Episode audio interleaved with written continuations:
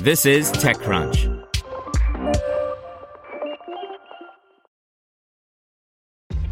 This episode is brought to you by ShipStation. You know, some things take a lot of work, like sending little robots to far off distant planets. And just as that's challenging, so too is running a successful e commerce business, especially when there's so much to do. So I want to introduce you all to ShipStation. Now, I love using ShipStation because of its easy to use dashboard, which makes managing orders and printing labels a breeze and super smooth. Oh, and the customer service is just out of this world.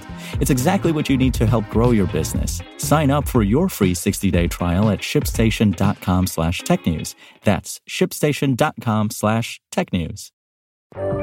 This is TechCrunch. Disney Plus will reportedly launch in app commerce features by year's end, by Ivan Mehta. Disney is looking at ways for viewers to buy themed merchandise and accessories by scanning a QR code in the Disney Plus app, according to a report from the Wall Street Journal. Scanning the QR code will lead users to the company's website, where they can buy branded goods. The Wall Street Journal report suggests that Disney is looking to introduce these in app commerce features later this year, with some Disney Plus subscriber only items, such as a Dark Saber toy from the first Star Wars live action series, The Mandalorian. This could be another moneymaker for Disney after it announced a subscription price hike for Disney Plus, Hulu, and ESPN Plus last month, which is scheduled to go into effect from December. At the same time, the firm will launch a $7.99 per month ad supported plan for Disney Plus with a limit of four minutes of commercials per hour. It's not clear if some of these commercials will also show ads for Disney merchandise.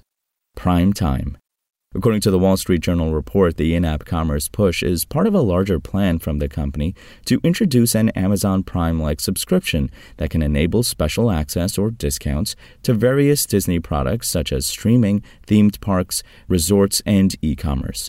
While a Disney spokesperson confirmed discussions of a membership model to Deadline, there are no further details about pricing or launch timeline for now. Disney is more than a brand to our consumers, it's a lifestyle, and we are exploring how to better serve them across our many touchpoints. A membership program is just one of the exciting ideas that are being explored as we consider ways to marry the physical and digital worlds to create the next generation of great Disney storytelling and experiences, a Disney spokesperson told Deadline.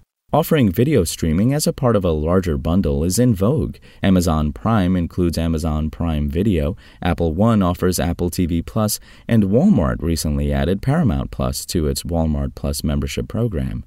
For these bundles, video streaming might just be an add on, but Disney could create a unique package that keeps its streaming product at the center of things. In its Q3 2022 earnings, Disney noted that including ESPN and Hulu, it registered 221.1 million total subscribers, beating Netflix, which reported 220.7 million subscribers globally. However, it lowered its subscriber forecast for 2024 from 230 million to 260 million to 215 million to 245 million. The company also took Disney Plus Hotstar, losing out on the Indian Premier League IPL digital streaming rights into account in these forecasts. Spoken Layer. To hear everything you need to know about the week's top stories in tech from the people who wrote them, check out the TechCrunch podcast, hosted by me, TechCrunch managing editor Darrell Etherington. Each week, we go in depth on two or three of the week's top stories from in and around the startup ecosystem and I'll be joined by the TechCrunch experts who covered them. They tell us why the news is so important and what they think matters most to you, our listeners, whether you're just interested in tech or that's where you make your living. New episodes drop every Saturday morning, so be sure to subscribe to the TechCrunch podcast wherever you listen to podcasts.